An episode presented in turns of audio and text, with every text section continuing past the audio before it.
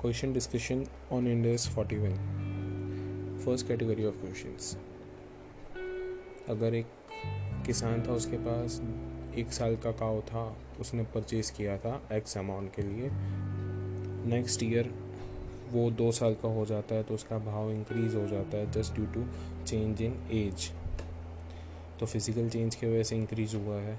और कुछ ऐसा भी हो सकता है कि अगर उसने पचास रुपये में लिया था और नेक्स्ट ईयर जब उसका वैल्यूएशन निकला तो जो पचास में अगर एक साल का लिया था तो नेक्स्ट ईयर एक साल का भाव साठ रुपये हो जाए। तो दस रुपये होगा, वो चेंज इन प्राइस इफ़ेक्ट की वजह से होगा। तो इस हिसाब से हमें फेयर वैल्यू कैलकुलेट करनी है। सेकेंड कैटेगरी ऑफ़ क्वेश्चन हो गए कि हमने शिप्स परचेज़ की है अगर तो उसमें कोई ट्रांजेक्शन कॉस्ट लगा था। तो ये ट्रांजेक्शन कॉस्ट को हम जब शिप्स को हम असेट के हिसाब से दिखा रहे हैं, तभी हमने एक्सपेंस ऑफ़ परचेज के हिसाब से ले लिए।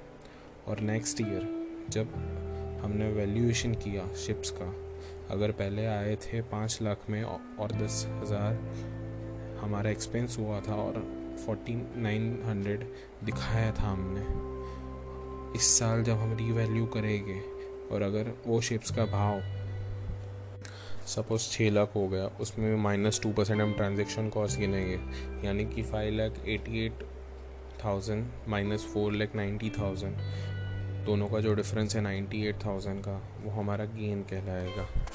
दूसरा एक सम आ सकता है कि पूरी बैलेंस शीट बनाओ। यानी कि हमारे पास एक पर्टिकुलर अमाउंट का मिल्क का रिज़र्व पड़ा हुआ है ईयर एंड में, उसका एक भाव है।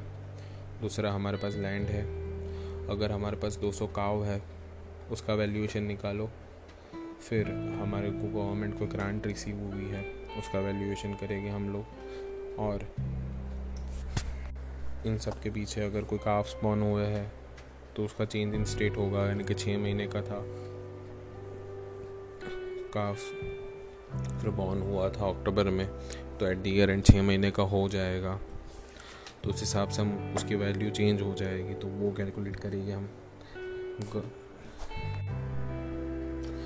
तो इस हिसाब से पूरी बैलेंस शीट बनाएँगे हम इन सारी चीज़ों से। कितने पॉसिबल क्वेश्चंस आए हुए हैं अभी तक?